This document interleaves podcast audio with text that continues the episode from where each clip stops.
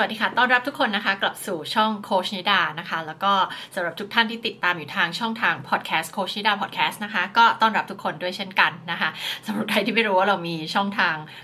การรับฟังทางพอดแคสต์ด้วยนะคะ ก็สามารถติดตามกันได้ค่ะ ที่ Spotify หรือว่า Apple Podcast นะคะ โดยค้นชื่อว่าโค้ชนิดาพอดแคสต์ค่ะนะคะสำหรับวันนี้ค่ะหัวข้อที่เราจะมาคุยกันนะคะ คือเรื่องของความเข้าใจผิดนะคะที่คนมักจะ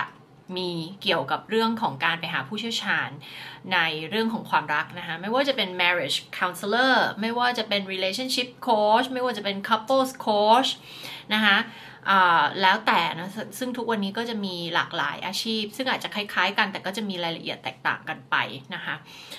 สำหรับตัวนาเองนะคะนิดาเป็น relationship coach เป็น couples coach นะคะ จริงๆ ก็คือโค้ชทั้งคนที่เป็นคู่นะคะสามีภรรยาหรือว่าเป็นแฟนกันนะคะจะเป็นเพศอะไรก็แล้วแต่นะคะ ก็รับโค้ชหมดเลยนะคะ แล้วก็คนที่โสดเพิ่งเลิกกับแฟน หรือว่ามีปัญหาในการเรียกว่าวนเวียนในการมีความสัมพันธ์รูปแบบซ้ำๆแล้วก็ไม่รู้ว่าปัญหานี้เกิดจากอะไรนะคะ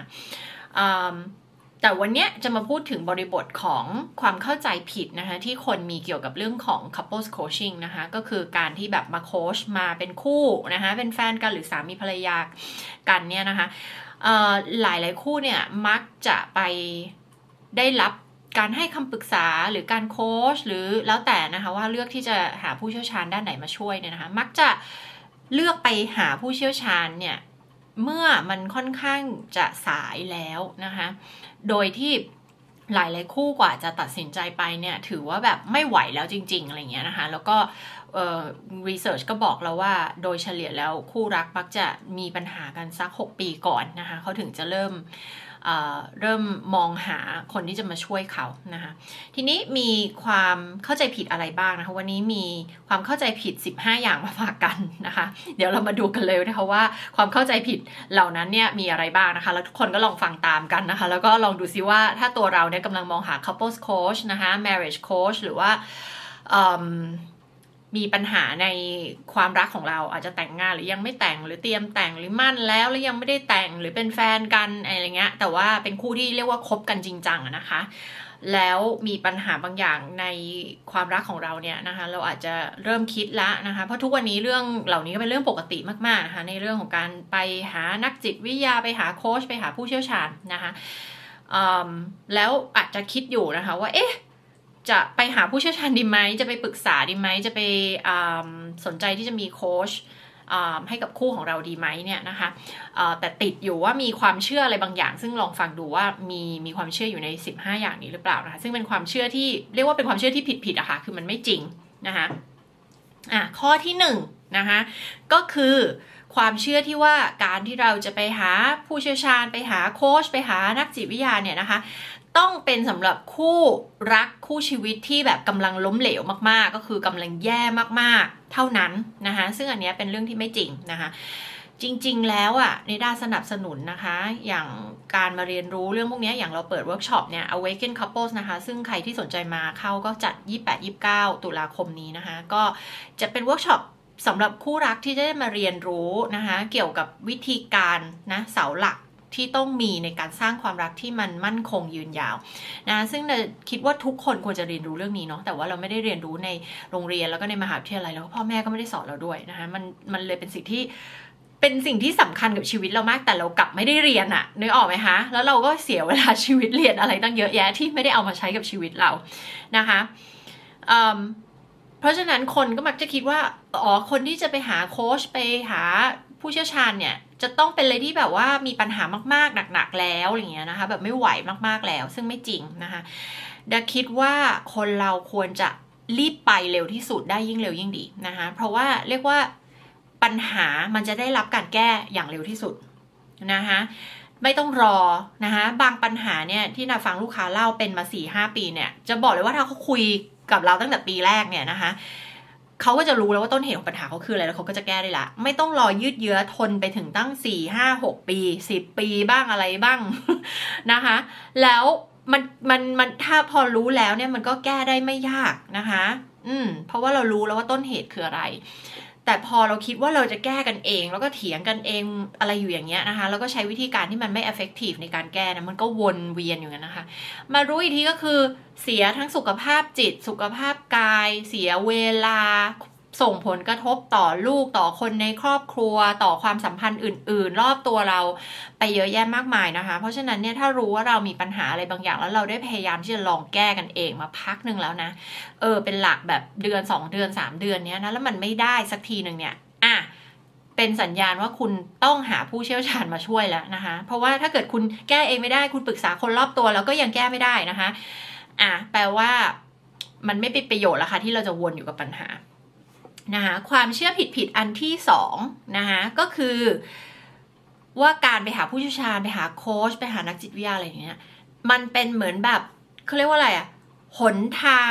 สุดท้ายล้วเหมือนกับแบบมันมันเป็นสิ่งที่แบบคนที่จะไปหาเนี่ยก็คือเหมือนกับ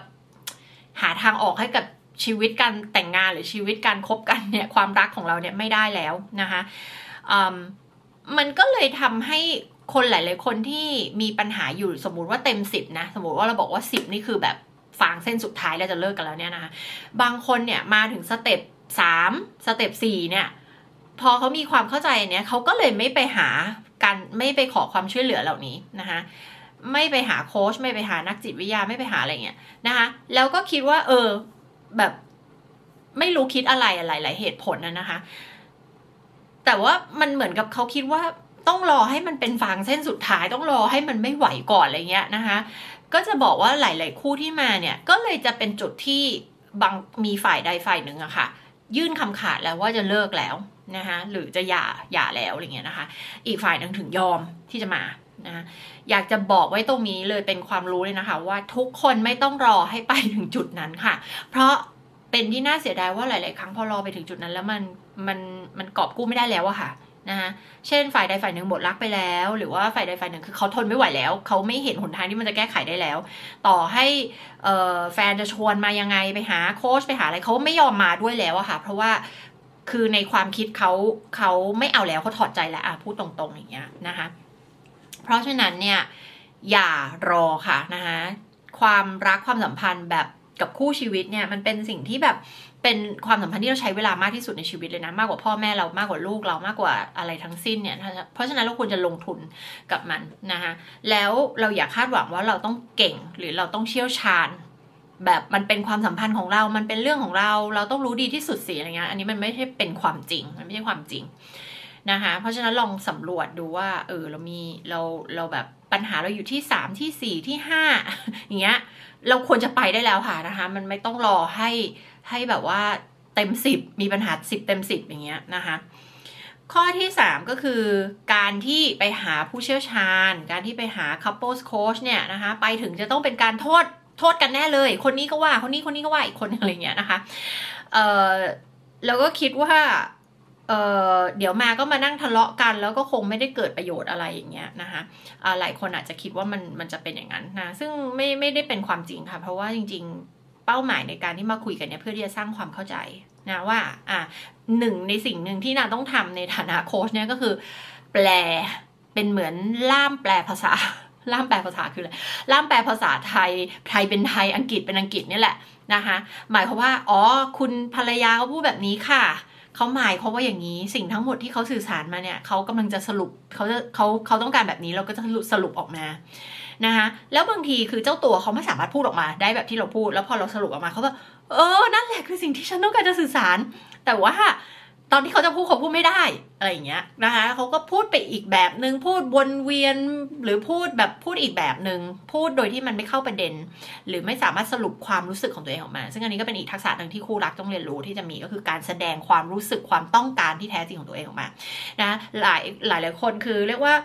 โดยพื้นฐานของครอบครัวเนี่ยไม่ได้ถูกสอนมาไม่ได้มีตัวอย่างที่ดีในเรื่องของการแสดงความรู้สึก ของตัวเอง แสดงความต้องการของตัวเองนะคะ เพราะว่ามันจะทำให้เราดูอ่อนแออะไรเงี้ยนะคะหลายหลายคนก็เลยไม่ไม่รู้ไม่มีทักษะอันนี้นะก็เลยไม่สามารถสื่อสารออกมาได้อ่าเราก็ต้องแปลนะคะแปลว่าอะคนนี้พูดเขาพูดอย่างนี้อะคนนี้เขารู้สึกอย่างนี้อะไรเงี้ยนะอันนี้ก็เอ่อต้องบอกว่ามันไม่ใช่เป็นเรื่องของการมาเบลมซึ่งกันและกันนะคะข้อที่สี่ก็คือ ความเชื่อที่ว่าเออถ้ามาหาโค้ชแล้วหรือมาหาผู้เชี่ยวชาญแล้วเนี่ยโค้ชจะต้องมีคำตอบทุกอย่างให้แน่นอนเลยอะไรเงี้ยนะอันนี้ก็ไม่ใช่เป็นความจริงอีก ความหมายก็คือ ถ้าคุณไม่อยากทำอะไรสักอย่างเราไปบังคับให้คุณทำไม่ได้ถึงออกไหมนะคะ เออ เหมือนบางคนน่ะนะผู้ชายบางคนมาเนี่ยแล้วก็บอกว่า เเลิกเลิกเลิกภรรยาต้องการจะเลิกด้วยนะหรือแฟนต้องการจะเลิกด้วยเนี่ยนะคะจะเหตุผลอะไรต่างๆนานาเนี่ยนะคะแล้วก็เขาไม่อยากเลิกนะผู้ชายไม่อยากเลิกนะคะไม่อยากเลิกแล้วก็ต้องการจะทำยังไงดี คิดว่าเราจะมีคำตอบให้ว่าเราจะทำยังไงเพื่อให้ภรรยากลับมาคืนดีกับเขาอะไรอย่างเงี้ยนะคะซึ่งอันนี้เราก็จะเคลียร์ตั้งแต่แรกนะก่อนที่เราจะรับเข้ามาเป็นลูกค้าเลยนะคะว่าไม่ได้ค่ะ นะคะถ้าคุณเข้ามามาโค้ชกับเรา 6 เดือน 12 เดือนนะคะแล้วคุณพัฒนาตัวเอง แล้ว ภรรยาของคุณที่ยังไม่ได้หย่ากับคุณ หรือแฟนของคุณที่ยังไม่เลิกกับคุณเนี่ยเขาเห็นการปรับปรุงตัวของตัวของคุณเขาเห็นคุณเติบโตเขาเห็นคุณเป็นคนที่ดีมากยิ่งขึ้นเขาเห็นคุณเป็นคู่รักที่ดีมากยิ่งขึ้น เข้าใจเขามากยิ่งขึ้น หรืออะไรก็แล้วแต่มีทักษะบางอย่างที่ดีมากยิ่งขึ้น ในความสัมพันธ์นี้ แล้วเขาอยากจะคืนดีกับคุณ หรือเขาอยากจะให้โอกาสคุณอะอันนั้นมันเป็นสิทธิการตัดสินใจของเขาแล้วค่ะนะคะเราไปควบคุมตรงนั้นไม่ได้ ถ้าคุณผู้ชายมาโค้ชกับเราเนี่ยนะคะเป้าหมายของเราคือการที่คุณจะพัฒนาตัวเองค่ะนะคะ อันนี้คือเป็นตัวอย่างหนึ่งที่จะบอกว่าเราเราไม่สามารถจะแก้ปัญหาทุกอย่าง แล้วก็มีคำตอบที่คุณต้องการให้คุณได้ในทุกเรื่องนะคะ อืม เพราะว่าคำตอบที่ดีของนิดาก็อาจจะไม่ใช่คำตอบที่ใช่สำหรับคุณไงถูกไหมเพราะฉะนั้นในกระบวนการโค้ชเนี่ยเราจะช่วยหาช่วยคุณหาคำตอบคุณทั้งหนึ่งหรือสองคนเนี่ยนะคะช่วยคุณหาคำตอบที่มันใช่ที่สุดสำหรับคุณ แล้วก็วิธีการที่จะไปถึงจุดที่คุณต้องการ ให้ได้นะคะข้อที่ห้าก็คืออแพงเกินไปนะคะแพงเกินไป อันนี้ก็อยากจะชวนคิดว่า หลายหลายคนเนี่ยนะคะถ้าต้องไปผ่านเขาเรียกว่าต้องไปหย่าต้องไปเลิกกันเนี่ยนะคะความเสียหายมันไม่ได้เป็นแค่เรื่องทรัพย์สินหรือเรื่องเงินทองถูกไหม แต่มันเป็นทางด้านจิตใจนะคะหลายคนมีเรื่องลูกเรื่องอะไรเข้ามาเกี่ยวอีกนะคะมันเป็นเรื่องจิตใจมันมีผลกระทบที่ส่งผลอะไรเยอะแยะมากมาย เวลาที่คุณมีปัญหาในความสัมพันธ์ อันนี้ยังไม่ต้องพูดถึงการหย่าเลย อันนี้อาสมมติพูดถึงความสัมพันธ์ที่ยังไม่แต่งงานยังได้เลยนะคะแล้วคุณทะเลาะกันอะคุณคิดด้วยสิคุณทะเลาะกันไป ปีสองปีสามปีสี่ปีวนไปเนี่ย มันถ้าเราจะคิดออกมาเป็นค่าใช้จ่ายอะไอความเสียหาย ทั้งด้านต่อด้านร่างกายจิตใจเรา การที่เราไม่มีความสุขอะพวกนี้ถ้ามันตีค่าออกมาเป็นเงินเนี่ยมันมหาศาลเลยถูกไหมคะเพราะฉะนั้นเนี่ยนะคะการที่คุณจะลงทุนเพื่อคุณจะแก้ปัญหาที่ต้นเหตุแล้วให้มันจบอะมันไม่ดีกว่าการที่คุณจะวนหรอนะคะเหมือนกับที่เราเห็นในข่าวหลาย ๆ ข่าวทั้งแบบต่างประเทศหรือไทยหรืออะไรที่เป็นข่าวเซเลบริตี้อะไรต่างๆต่างๆเนี่ยนะที่เห็นเขาวนเวียนอยู่กับปัญหาเหล่านี้อยู่ตั้งเป็นนานมากเนี้ยหลายปีหลายสิบปีก็มีอย่างเงี้ยนะคะ ลองคิดไปคิดดูสิคะว่า ถ้าคุณเอาเวลานั้นกลับคืนเข้ามาในชีวิตได้ โดยที่คุณไม่ต้องไปเสียเวลาแบบนั้นน่ะนะคะมันคือมูลค่าเงินเท่าไหร่หรอ กับความสงบในจิตใจคุณกับการที่ไม่ต้องมีปัญหาเหล่านี้ถูกไหมคะเพราะฉะนั้นการที่บอกว่ามันแพงเกินไปหรืออะไรเงี้ยนะคะนะมองว่ามันมันไม่ใช่เรื่องจริงนะแต่โอเค ยอมรับว่าสำหรับ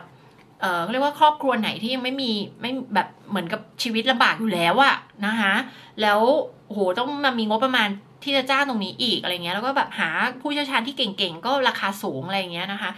ก็ตรงนี้ก็เข้าใจนะคะก็ถ้าหากว่าใครที่รู้สึกว่าตัวเองอยู่ในสถานการณ์แบบนั้นก็แนะนำดู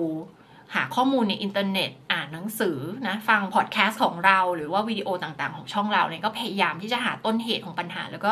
แก้ด้วยตัวเองให้ได้มากที่สุดนะคะ ข้อต่อไปนะคะก็คือเรื่องของออการที่คิดว่า การการมาโค้ชเนี่ยต้องมีปัญหาที่เป็นประเภทที่รุนแรง ที่เราเรียกว่าแบบ severe problem เช่นการนอกใจนะคะหรือว่าอย่างที่บอกคือแบบเออฝ่ายใดฝ่ายหนึ่งต้องการจะหย่าแล้วอะไรแบบเนี้ยนะคะเออจริง ๆ แล้วมันไม่ใช่เลยค่ะนะคะการที่จะมาหา couples coach เนี่ยมีปัญหาตั้งแต่เรื่องของการสื่อสารอ อย่างกรณีนี้ดาเชี่ยวชาญในเรื่องของเรื่องของเด็กด้วย เรื่องลูกวัยรุ่นเรื่องการเลี้ยงลูกอะไรเงี้ยนะคะ เพราะฉะนั้นหลายคู่ก็จะมีปรึกษาเรื่องสไตล์ของการเลี้ยงลูกที่แตกต่างกันด้วยเงี้ยก็มีนะคะลักษณะการสื่อสารความขัดแย้งในเรื่องของไทป์บุคลิกภาพนะคะซึ่งใครที่ติดตามก็จะรู้ว่าเราใช้เรื่องของไทป์บุคลิกภาพ 2 แบบก็คือ MBTI แล้วก็ Enneagram นะคะในการที่ช่วยให้ลูกค้าเข้าใจความแตกต่างของตัวเอง กับคู่ชีวิตของตัวเอง หรือว่าลูกของตัวเองอะไรเงี้ยนะคะ คือมันมันมีปัญหายิบย่อยนะคะ ซึ่ง ไม่ไม่จำเป็นต้องเป็นปัญหาใหญ่ๆ อย่างที่บอกนะคะมาหาโค้ชก็คือเป็นปัญหาที่ตอนแรกเราอาจจะคิดว่าไม่ได้ใหญ่มากก็ได้ แต่จะบอกเลยว่าปัญหาเหล่านี้เนี่ยทั้งเรื่องของปัญหาความขัดแย้งในเรื่องของบุคลิกภาพ ทั้งปัญหาเรื่องการขัดแย้งในเรื่องของการสื่อสารเนาะเรื่องของ feminine masculine energy เรื่องอะไรพวกนี้คือบางทีอาจจะดูเหมือนเป็นเรื่องที่ไม่ได้ใหญ่โต แต่พอมันสะสมเนี่ยฮะพอมันสะสมมันจะกลายเป็นเรื่องที่ใหญ่โตแล้วก็ถึงขั้นที่จะเลิกลากันได้เลยนะคะ โดยเริ่มมาจากพวกปัญหาเล็กๆ เหล่านี้แหละนะคะข้อที่7นะคะก็คือว่าการไปหาผู้เชี่ยวชาญเนี่ยมันเป็นสิ่งที่ทำให้เราดูอ่อนแอนะคะซึ่งไม่ใช่เรื่องจริงเลย เพราะว่าจริง ๆ การที่คุณเนี่ยคนที่กล้ายอมรับว่าเรามีปัญหาแล้วไปหาผู้เชี่ยวชาญมาช่วยเราเนี่ยมันคือสัญสัญลักษณ์สัญญาณที่บอกว่าเราคือคนที่กล้าหาญจริง ๆ เราคือคนที่ strong เราคือคนที่เข้มแข็งเราคือคนที่ เออเขาเรียกว่าอะไรอะเออ จริง ๆ มันเป็นสัญลักษณ์ที่บอกถึงความสตรอง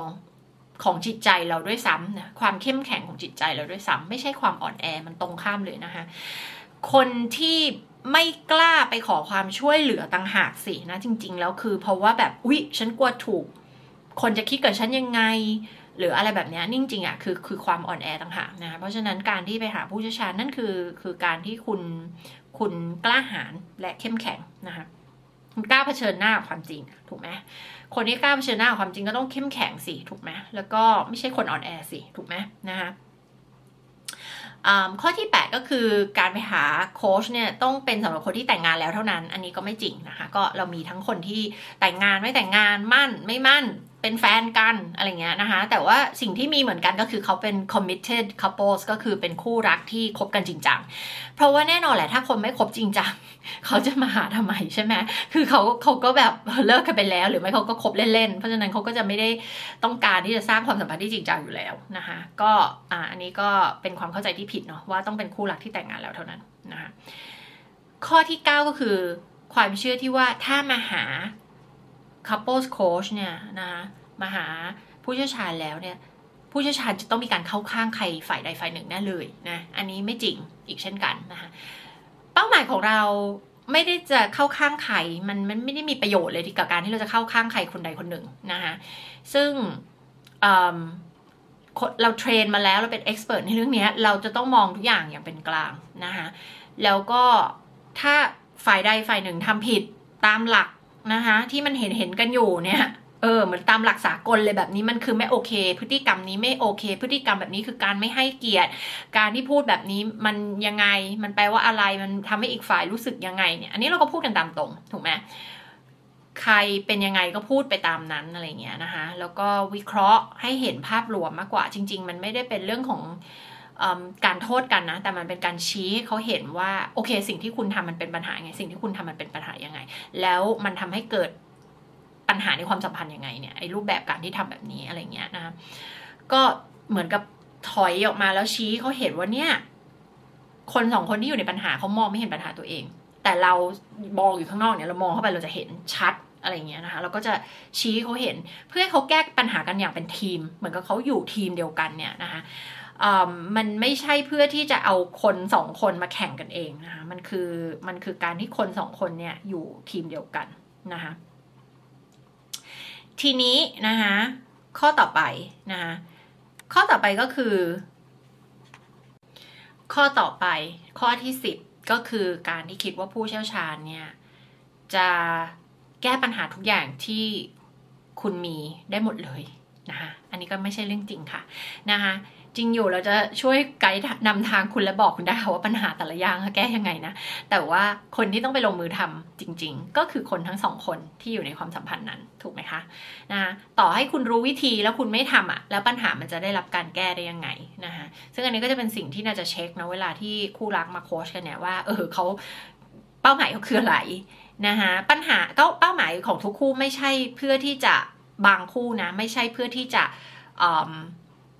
กลับมาคืนดีกัน หรือว่าไปต่อให้มันดียังไงเนาะสำหรับบางคู่ก็อาจจะเป็นเรื่องของการตัดสินใจว่าจะเลิกไม่เลิกดี แล้วถ้าเลิกแล้วจะยังไงแล้วเลิกแล้วเป็นเพื่อนกันให้ได้ในการเลี้ยงลูกต่อไปจะต้องทำยังไงอะไรเงี้ยนะคะ คือมีหลากหลายเป้าหมายมาก ๆนะคะ บางคนก็ต้องการหาความชัดเจนว่าตัวเองต้องการอะไรอะไรเงี้ยนะคะแต่สุดท้ายแล้วอะค่ะ ถ้าคุณรู้วิธีการหรือคุณเข้าใจปัญหาของตัวเองแล้วอะ แต่ยังไม่คิดแก้ ก็คือยังเลือกที่จะทำแบบเดิม เลือกทำแบบเดิม เลือกจะทะเลาะแบบเดิมอย่างเงี้ย อันนี้มันก็ไม่มีใครช่วยได้ถูกไหมคะในเมื่อคุณรู้วิธีแล้วแต่คุณยังเลือกที่จะไม่ทำนะคะเพราะฉะนั้นเนี่ยการมีโค้ชเนี่ยนะคะการมีโค้ชแล้วจะเกิดผลที่ดีในความสัมพันธ์ของคุณ ก็คือมันต้องประกอบไปด้วยคนสองคนที่มี commitment กับความสัมพันธ์นั้นนะ ซึ่งอันเนี้ยก็ต้องบอกจริงๆว่ามีนะคะที่มาแล้วแบบว่า คือคนนึงเนี่ย commit สุดๆเลยกับอีกคนนึงก็คือแบบห้าสิบห้าสิบเปอร์เซ็นต์ขาเขาเรียกขาหนึ่งเข้าขาหนึ่งออกค่ะ คือเหมือนก้าวเข้ามาแค่ขาเดียวอีกขาหนึ่งแบบเตรียมหนีแล้วอะไรเงี้ย มีถูกไหมฮะ ซึ่งไม่ได้มีผิดมีถูกนะ แต่มันแค่แบบว่าแปลว่าเขาไม่ได้ commit ในความสัมพันธ์นี้ ตั้งแต่แรกแล้วอะไรเงี้ยนะคะ ซึ่งอะถ้าเราเห็นแบบนี้เราก็จะชี้ให้เขาเห็นเนาะหรือว่าเห็นตั้งแต่ก่อนมาเป็นลูกค้าเราก็จะ feedback ลูกค้านะว่าเออแชร์ observation ว่าแบบหมายถึงให้เขาเห็นว่า เออเราเราเห็นแบบนี้นะ เราสังเกตแบบนี้นะ คิดว่าเป็นยังไงอะไรเงี้ยค่ะเออซึ่งเขาก็ต้องไปทำการบ้านกับตัวเองเนาะว่า เออคุณมี commitment จริงไหมอะไรเงี้ย ถ้าคุณทั้งสองคนบอกว่าจะเข้ามาในอันเนี้ยเพื่อเป้าหมายที่จะไปต่อร่วมกันได้นะ นั่นมันต้องใช้คอมมิชเมนต์นะคะ แต่ถ้ามาด้วยเป้าหมายที่แบบเออยังไม่รู้เหมือนกันว่าจะไปต่อดีไหมเอ่ออาจจะคนนึงมั่นใจคนนึงไม่มั่นใจหรือไม่มั่นใจทั้งคู่ก็ได้นะนะคะหรือบางทีทั้งคู่อาจจะรู้สึกมั่นใจแต่สุดท้ายกลายเป็นได้คำตอบอีกแบบหนึ่งมันก็มีเหมือนกันนะคะคือความน่าสนใจในการโค้ชคู่รักเนี่ยมันคือ เขาเรียกว่าบางทีมันแบบเราเดินทางไปในเหมือนเป็นหนังเรื่องหนึ่งอะแล้วเราก็ไม่รู้ว่าสุดท้ายปลายทางมันจะไปจบยังไงนะคะข้อที่ 11 นะ ความเชื่อที่เข้าใจผิดเกี่ยวกับเรื่องของการมาหา couples coach ก็คือคิดว่ามันจะเป็นเรื่องของการคุยอย่างเดียวเลย จะมาคุยคุยคุยคุยคุยอย่างเดียว ไม่จริงนะคะเพราะว่าการมาคุยเนี่ย มาคุยเพื่อหา ต้นเหตุของปัญหา เพื่อหาทางออกร่วมกัน เพื่อจะเข้าใจว่าต้องทำอะไรบ้างนะคะ แต่สุดท้ายแล้วอะเขากลับไปใช้ชีวิตของเขาค่ะนะคะคือสำคัญที่การไปลงมือทำบางครั้งมีการบ้านไปให้ทำบางทีมีบางบทสนทนาบางคำถามที่เราจะให้เขาไปคุยกันนะคะจะมีแบบฝึกหัดจะมีอะไรบางอย่างที่เขาต้องไปทำแล้วก็ไปไปเปลี่ยนพฤติกรรมไปฝึกอะไรหลาย ๆ อย่าง แล้วแต่ว่าปัญหาของเขาคืออะไรเนี่ยนะคะ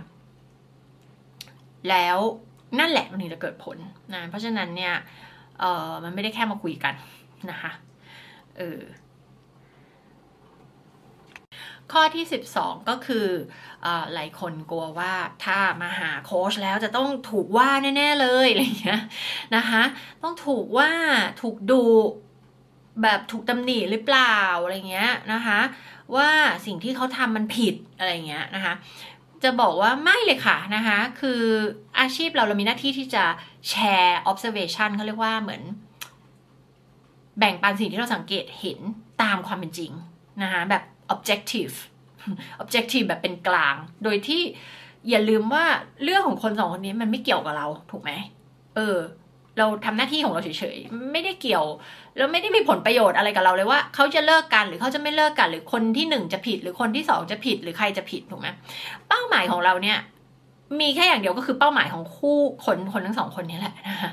เออ ให้เขาหาความชัดเจนให้เขารู้ว่าเขาอยากจะไปไหนและไปยังไงนะคะ เพราะฉะนั้นเนี่ยไม่ใช่ มันไม่ได้เป็นความไม่ใช่ด้วยจรรยาบรรณมันไม่ได้อยู่แล้ว แต่ว่ามันไม่ใช่ความสนใจเราที่เราจะต้องอยากไปบอกว่าใครทำอะไรดีไม่ดีนะคะ แล้วก็ในหน้าที่ของความเป็นโค้ชเนี่ย เราจะมองทุกอย่างตามความเป็นจริง แล้วเราก็จะมองลูกค้าด้วยเขาเรียกว่า ความเป็นกลางแล้วก็ด้วยความเมตตานะคะนั่นแปลว่า ต่อให้พฤติกรรมที่คุณทำมันผิดเนี่ยนะคะเราก็จะเข้าใจอันนี้คือคนที่ทำอาชีพสายจิตวิทยานักจิตวิทยาหรืออะไรเงี้ยก็จะก็จะต้องเข้าใจสิ่งนี้ก็คือ มันมีเหตุมันมีเหตุผลที่คนคนนั้นทำแบบนั้น ถูกไหมคะทุกอย่างมันมีเหตุผลนะคะเพราะฉะนั้นเนี่ยต่อให้คุณทำสิ่งที่คุณมองว่าผิดหรือสังคมมองว่าผิดเนี่ยนะคะแต่นั่นไม่ใช่สิ่งที่เราสนใจ สิ่งที่เราสนใจคือทำไมสิ่งนี้ถึงเกิดขึ้นในความสัมพันธ์ นะคะเช่นกรณีมีการนอกใจเนี่ยโอ้แปลว่ามันมีความไม่เติมเต็มในความสัมพันธ์นี้หรือเปล่า มันเกิดอะไรขึ้น ตรงนี้ต่างหากที่เราจะสนใจนะคะจุดมุ่งหมายเราไม่ใช่ไปแบบอ้าทำไมคุณทำแบบนี้มันผิดนะ อันนี้มันไม่ดีนะอะไรเงี้ยอันนี้ไม่ไม่ใช่นะคะ ข้อที่ 13 ก็คือการที่เชื่อว่าอ๋อทุกคนไปหาเนี่ยจะได้ approach เหมือนเหมือนกันหรือบอกว่าได้ step หนึ่งสองสามสี่ไปทำเหมือนกันนะคะนี่ไม่ใช่เรื่องจริงนะคะ เพราะทุกคู่นะคะมีความ unique มีความแตกต่างกันในสถานการณ์ในความเป็นตัวเขาแต่ละคนนะคะ background ครอบครัวนะคะ personal history ก็คือแบบเรื่องราวในอดีตที่เคยเกิดขึ้นกับเขาเติบโตในวัยเด็กมายังไง เคยเจอความรักในอดีตมายังไง แต่ละเรื่องราวของแต่ละคนเนี่ยมันมีความ unique หมดเลยนะ อันนี้มันเป็นอีกหนึ่งเหตุผลที่รู้สึกว่าเรื่องของการโค้ชในเรื่องของความรักมันถึงเป็นเรื่องที่น่าสนใจนะ จริงอยู่มันก็จะมีธีมแหละ มันมีอยู่ไม่กี่ธีมหรอกนะคะแต่ว่าทุกคนแตกต่างกันหมดอะนะคะ เพราะฉะนั้นเนี่ยเราจะมามีเป็นเหมือนสูตรสูตรลับหนึ่งสองสามสี่เงี้ยมันมันไม่ได้นะคะเอ่อเพราะฉะนั้นเนี่ย solution หรือคำตอบสำหรับแต่ละคนเนี่ยนะคะจริงอยู่ว่าเราจะมี framework มันจะมีหลาย ๆ อย่างที่เรา follow นะอย่างแบบ Godman Method ก็จะเป็นอันหนึ่งที่นาใช้นะคะ ก็จะเป็น หลักการว่าเอออะไรที่มันช่วยสร้างความรักความสัมพันธ์ที่มันมั่นคง ซึ่งอันนี้ก็ใช้กันทั่วโลกอยู่แล้วอะไรเงี้ยนะคะ แต่ว่าก็จะมีหลาย ๆ อย่างที่เราเอาเข้ามาใช้อะไรที่มันดีอะไรที่มันเวิร์กจากประสบการณ์เราก็จะเราก็จะแบบหาสิ่งที่ดีมากยิ่งขึ้นไปเรื่อย ๆอะไรเงี้ยนะคะแต่ว่าสุดท้ายแล้วมันก็จะต้องฟิตกับสถานการณ์ของแต่ละคนนะคะเเพราะฉะนั้นมันก็จะเป็นเหมือน customize solution นะ ไม่ใช่แบบ ไม่ใช่แบบ one size fit all แบบเหมือนประมาณว่าหนึ่งวิธีใช้ได้กับทุกคนอะไรเงี้ยนะคะอืม เพราะฉะนั้นหลาย ๆ คนที่คิดว่าอุ้ยไปแล้วเดี๋ยวก็เหมือนเหมือนกัน แต่สถานการณ์เรามันไม่เหมือนคนอื่น เพราะฉะนั้นมันคงไม่ได้หรอกอะไรเงี้ยไม่จริงนะคะ เพราะว่าเราไม่ได้ใช้วิธีการเดียวกัน หรือหมายถึงว่าเราไม่ได้มีโซลูชันเดียวให้กับทุกคนอยู่แล้วนะมันมันขึ้นอยู่กับสถานการณ์แล้วก็คู่คู่นั้นๆนะ ข้อที่ 14 ก็คือแบบมันใช้เวลามากเกินไปอะไรเงี้ยนะคะอย่างที่น่าบอกค่ะ เราลองกลับมาเปรียบเทียบอะค่ะ ว่าถ้าเราไม่มีคนมาช่วยเราตรงนี้ แล้วเราแก้ปัญหากันเองเนี่ยนะคะ แล้วเราเห็นแล้วแหละว่ามันแก้มาพักใหญ่ ๆ มันแก้มานานแล้วถ้าพูดจริงนะฟังปัญหาของหลาย ๆ คนนะห้าปีสิบปียี่สิบปีสามสิบปี แบบบางคนหลายคนมากที่พูดว่าปัญหานี้เรามีมาตั้งแต่แรกแล้วอะไรเงี้ยนะคะ แล้ว มันทำไมอะทำไมแก้ไม่ได้ล่ะ ถูกไหมเพราะฉะนั้นทำไมไม่ไม่คิดว่าการที่คุณอยู่วนอยู่กับปัญหานั้นไม่เสียเวลากว่าหรอถูกไหมแทนที่คุณจะมาหาผู้เชี่ยวชาญเนี่ยเออเสียเวลาคุยเดือนละกี่ชั่วโมงกี่ชั่วโมงเนี่ยแต่คุณแก้ปัญหาได้อะถูกไหมมันจะมันจะไม่เสียเวลาน้อยกว่าหรอถูกไหมนะคะ เวลาคิดเรื่องนี้ต้องคิดด้วยว่าเวลาที่ อยู่ในปัญหานั่นนะมันเสียเวลาไปมากกว่าอีกนะ แล้วก็กระทบต่อจิตใจกระทบต่อคนรอบข้างคนในครอบครัวมากแค่ไหนนะคะแล้วก็ข้อสุดท้ายก็คือ ความเชื่อที่คิดว่าการมาหา couples coach เนี่ยจะต้องเป็นคู่ที่แบบ dysfunctional แบบ สุดๆไปเลยอะไรเงี้ย เช่นต้องแบบเป็น relationship ที่มันแบบแย่มากๆเลยนะคะ แบบ toxic สุดๆ หรือว่ามีความขัดแย้งหรือคอน FLICT ที่มันหนักหนักมาก ๆ หรือว่ามันมีการแบบทำร้ายทางจิตใจหรืออะไรแบบเนี้ยนะคะ จะต้องเป็นแบบ dysfunctional มากๆ อันนี้ก็ไม่จริงอีกเช่นกันก็เหมือนที่เราได้พูดไปหลาย ๆ ข้อก่อนหน้านี้นะคะว่าบางครั้งเป็นเรื่องปัญหาการสื่อสาร บางครั้งเป็นอ้ออีกปัญหาที่พบบ่อยก็คือปัญหาเรื่อง อินลอสก็คือพ่อแม่ฝ่ายนั้นพ่อแม่ฝ่ายนี้ญาติฝ่ายนั้นญาติฝ่ายนี้อะไรเงี้ยนะคะเข้ามาเกี่ยวข้องจนกลายเป็นปัญหาที่ใหญ่มากขึ้นเรื่อยๆอะไรเงี้ยนะคะก็ก็จะมีมีหลากหลายรูปแบบนะคะก็อยากจะบอกว่ามันไม่ใช่สำหรับคนที่เป็นแบบ dysfunctional มาก ๆ แล้วเท่านั้นนะ แล้วไม่ควรที่จะรอให้มันเป็นแบบนั้นนะคะถ้า อย่างที่บอกลองใช้หลักการนี้ก็ได้นะว่าถ้าคุณแบบรู้สึกว่าสิบเต็มสิบแต่มันคิดยากนิดนึงเพราะคุณยังมองไม่เห็นว่าสิบมันคืออะไร ยังมองไม่เห็นว่าเมื่อมันพังไปถึงระดับสิบมันมันจะหน้าตาเป็นยังไง เพราะฉะนั้นคนมันจะคิดแบบมันจะเกิดไอไอสิ่งที่เรียกว่า boil boiling um, frog syndrome ปะที่เขาแบบมันเหมือนกบถูกต้มอะนะ ก็คือกบถูก ต้มตอนแรกมันเหมือนแบบมันร้อนแล้วกบก็อยู่ในหม้อใช่ไหมแล้วมันร้อนนิดนึงแต่กบก็ยังไม่รู้ตัวว่าเดี๋ยวมันจะไปถึงจุดที่เดือดแล้วตัวเองจะต้องตาย ก็นั่งไปเรื่อยๆก็เออก็อุ่นดีอุ่นดีทีนี้อย่าลืมว่าร่างกายคนเรามันก็ปรับไปตาม ไม่ใช่ร่างกายสิร่างกายแล้วก็จิตใจของคนเราด้วยเนี่ย เมื่อมันแย่อะถ้าเปรียบเหมือนกับกบอยู่ในอุณหภูมิที่ร้อน แล้วมันกำลังถูกต้มอยู่เนี่ย ตอนแรกมันก็ยังคิดว่าเฮ้ยไม่แย่อยู่ได้ทนได้นึกออกไหมแล้วมันก็ร้อนขึ้นพอมันร้อนขึ้นเนี่ย กบก็ปรับตัวเองแล้วก็ทนได้มากขึ้นนะคะก็ก็นั่งอยู่ต่อไปเรื่อยๆ จนมาอีกทีก็คือถูกต้ม แล้วก็กบก็ถูกต้มไปเรียบร้อยแล้ว ถึงจุดเดือดในหม้อก็ตายไปเลยอะไรเงี้ยนะคะถ้าเปรียบเทียบกับคนก็คือพอคนเราเหมือน ไม่ว่าจะอยู่ในที่ทำงานหรืออยู่ในความสัมพันธ์เนี่ย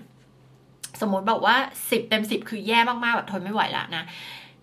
ตอนแรกแบบสักเบอร์สองก่อน เบอร์สองเต็มสิบแล้วก็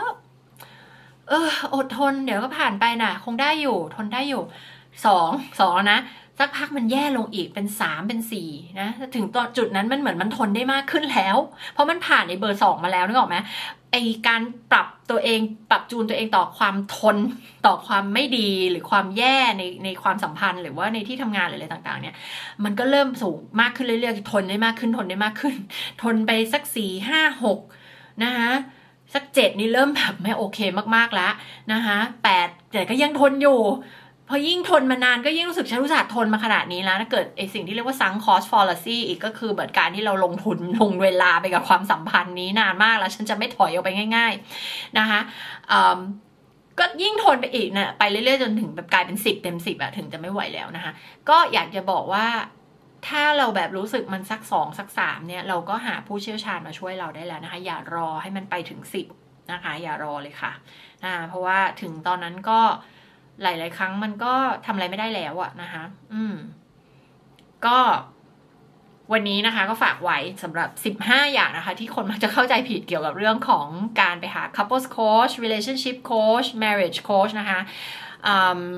หรือว่าผู้เชี่ยวชาญในสาขาอื่น ๆ นะ ไม่ว่าจะเป็นนักจิตวิทยาครอบครัวหรืออะไรต่าง ๆ เนี่ยนะคะ ก็ อยากให้ทุกคนได้พิจารณาดูนะคะ ว่าเรามีความเชื่อเหล่านี้หรือเปล่าเนาะก็วันนี้ก็ได้มาเล่าว่าความจริงมันคืออะไรนะคะแล้วก็อยากจะให้ทุกคนได้เข้าใจว่า เออ ในเมื่อโลกโลกทุกวันนี้เราก็มีเขาเรียกว่าความรู้เรื่องเหล่านี้นะคะที่เป็นวิทยาศาสตร์ เรามีผู้เชี่ยวชาญเรื่องเหล่านี้ที่มาช่วยเราได้นะซึ่งจะแตกต่างกับยุคพ่อแม่เราที่แบบอาจจะเข้าถึงเรื่องเหล่านี้ ได้ยากหรือในประเทศเราสมัยก่อนก็จะแบบมีน้อยมากๆ หรือไม่มีอะไรเงี้ยนะคะ ก็ ถือว่าโลกยุคนี้คือเราโชคดีที่เรามีมีมีความรู้เหล่านี้ มีผู้เชี่ยวชาญในสาขาต่าง ๆ เหล่านี้นะคะ ที่จะสามารถช่วยเราได้นะคะ เพราะฉะนั้นเนี่ยในเมื่อมีคนที่เป็นเอ็กซ์เพรสเรื่องเหล่านี้ที่ช่วยเราได้เนาะก็ เราจะทนไปทำไม เราจะวนอยู่กับปัญหาทำไมนะคะ มันไม่เกิดประโยชน์นะคะ ให้มองถึงสิ่งที่เราสูญเสียไปกับการที่เราวนอยู่กับปัญหาเหล่านั้น ไม่ว่าเล็กหรือใหญ่ก็ตามนะคะ แล้วก็ลองกลับมาคำนวณถึงคุณมองไม่เห็นการสูญเสียนั้นเป็นรูปแบบเงิน แต่คุณลองกลับมาคำนวณคิดดูสิว่าถ้าความเสียหายเหล่านี้มันเป็นเงินอะ่ะ มันคือความเสียหายที่ประเมินออกมาเป็นเงินเท่าไหร่นะ กับสุขภาพจิต สุขภาพกาย ความสัมพันธ์ต่าง การที่ตื่นมาทุกวันเราต้องเจอกับปัญหาเดิมๆซ้ำๆนะคะ ก็ฝากไว้ค่ะ แล้วเดี๋ยวใครที่ประชาสัมพันธ์อีกครั้งนะคะ ใครที่สนใจเข้า Awaken Couples Workshop นะคะ วันที่ 28-29 ตุลาคมอย่าลืมลงทะเบียนกันนะคะ แล้วก็ Radical Healing ค่ะ 25-26 พฤศจิกายน อันนี้มาเยียวยาบาดแผลทางจิตใจจากวัยเด็กจากอดีตนะคะที่ยังไม่ได้รับการเยียวยานะคะ แล้วก็ อาจจะเป็นเรื่องของความคิดความเชื่อที่เรามีต่อตัวเอง ที่ไม่ค่อยเป็นประโยชน์เท่าไหร่นะไม่ว่าจะเป็นพวกความเชื่อแบบฉันไม่เก่งพอฉันไม่มั่นใจฉันไม่ดีพออะไรต่างๆ เหล่านี้นะคะอาจจะมีปัญหาเรื่องของ self esteem นะคะอาจจะมีปัญหาเรื่องของมันอาจจะแสดงออกมาในหลายรูปแบบมากนะเวลาที่เรามี trauma หรือเรามี ความเชื่อที่เป็นลบๆเกี่ยวกับตัวเราเองเนี่ยบางทีมันส่งผลต่อร่างกายของเราสุขภาพกายสุขภาพใจผลลัพธ์ด้านต่างๆ ในชีวิตของเรานะคะทั้งหมดเลยแล้วเราก็อาจจะอธิบายไม่ได้ว่ามันเกิดจากอะไร แล้วเราจะคิดว่ามันเป็นชะตากรรมหรือเปล่าเนี่ยทำไมฉันถึงเจอ เรื่องนี้ซ้ำๆๆๆชีวิตเหมือนจะดีเหมือนจะดีทำไมต้องเจอเรื่องนี้อีกแล้ว ดีดีดีเดี๋ยวมันต้องแย่ดีดีดีเดี๋ยวมันต้องแย่เนี่ย อันนี้มันอาจจะเป็นสัญญาณที่บอกว่าเรามี trauma หรือว่าเรามีพวกบาดแผลทางจิตใจที่ยังไม่ได้รับการเยียวยานะคะ ก็ขอ ให้ทุกคนได้มาเข้าเวิร์กช็อปนะคะ วันที่ 25-26 พฤศจิกายนค่ะ radical healing นะคะ แล้วก็ awaken parents นะคะ อันนี้จะเป็นเรื่องของการเลี้ยงลูกยุคใหม่เนาะเลี้ยงลูกไงให้มีคุณภาพ ดึงศักยภาพสูงสุดของลูกออกมาพัฒนา self esteem ของเขานะคะ อันนี้เจอกันได้วันที่ 9 กับ 10 ธันวาคมนะคะ ก็เป็นอีก3เวิร์กช็อปที่จะจัดในปีนี้นะคะ ก็เจอกันได้นะคะ ก็สอบถามเวิร์กช็อปต่างๆ ลงทะเบียน เวิร์กช็อปต่างๆ ได้ที่ Line Official ของเรานะคะ at coach นิดานะคะ แล้วก็ปรึกษาเราก่อนได้เลยค่ะ ว่าสถานการณ์ของคุณเป้าหมายต่างๆของคุณอุปสรรคที่เจอเนี่ยเหมาะกับเวิร์กช็อปอะไรบ้างนะคะ แล้วเดี๋ยวเราพบกันนะคะ กลับมาเจอกันอีกครั้งหนึ่งกับช่องโค้ชนิดาแล้วก็โค้ชนิดาพอดแคสต์ค่ะ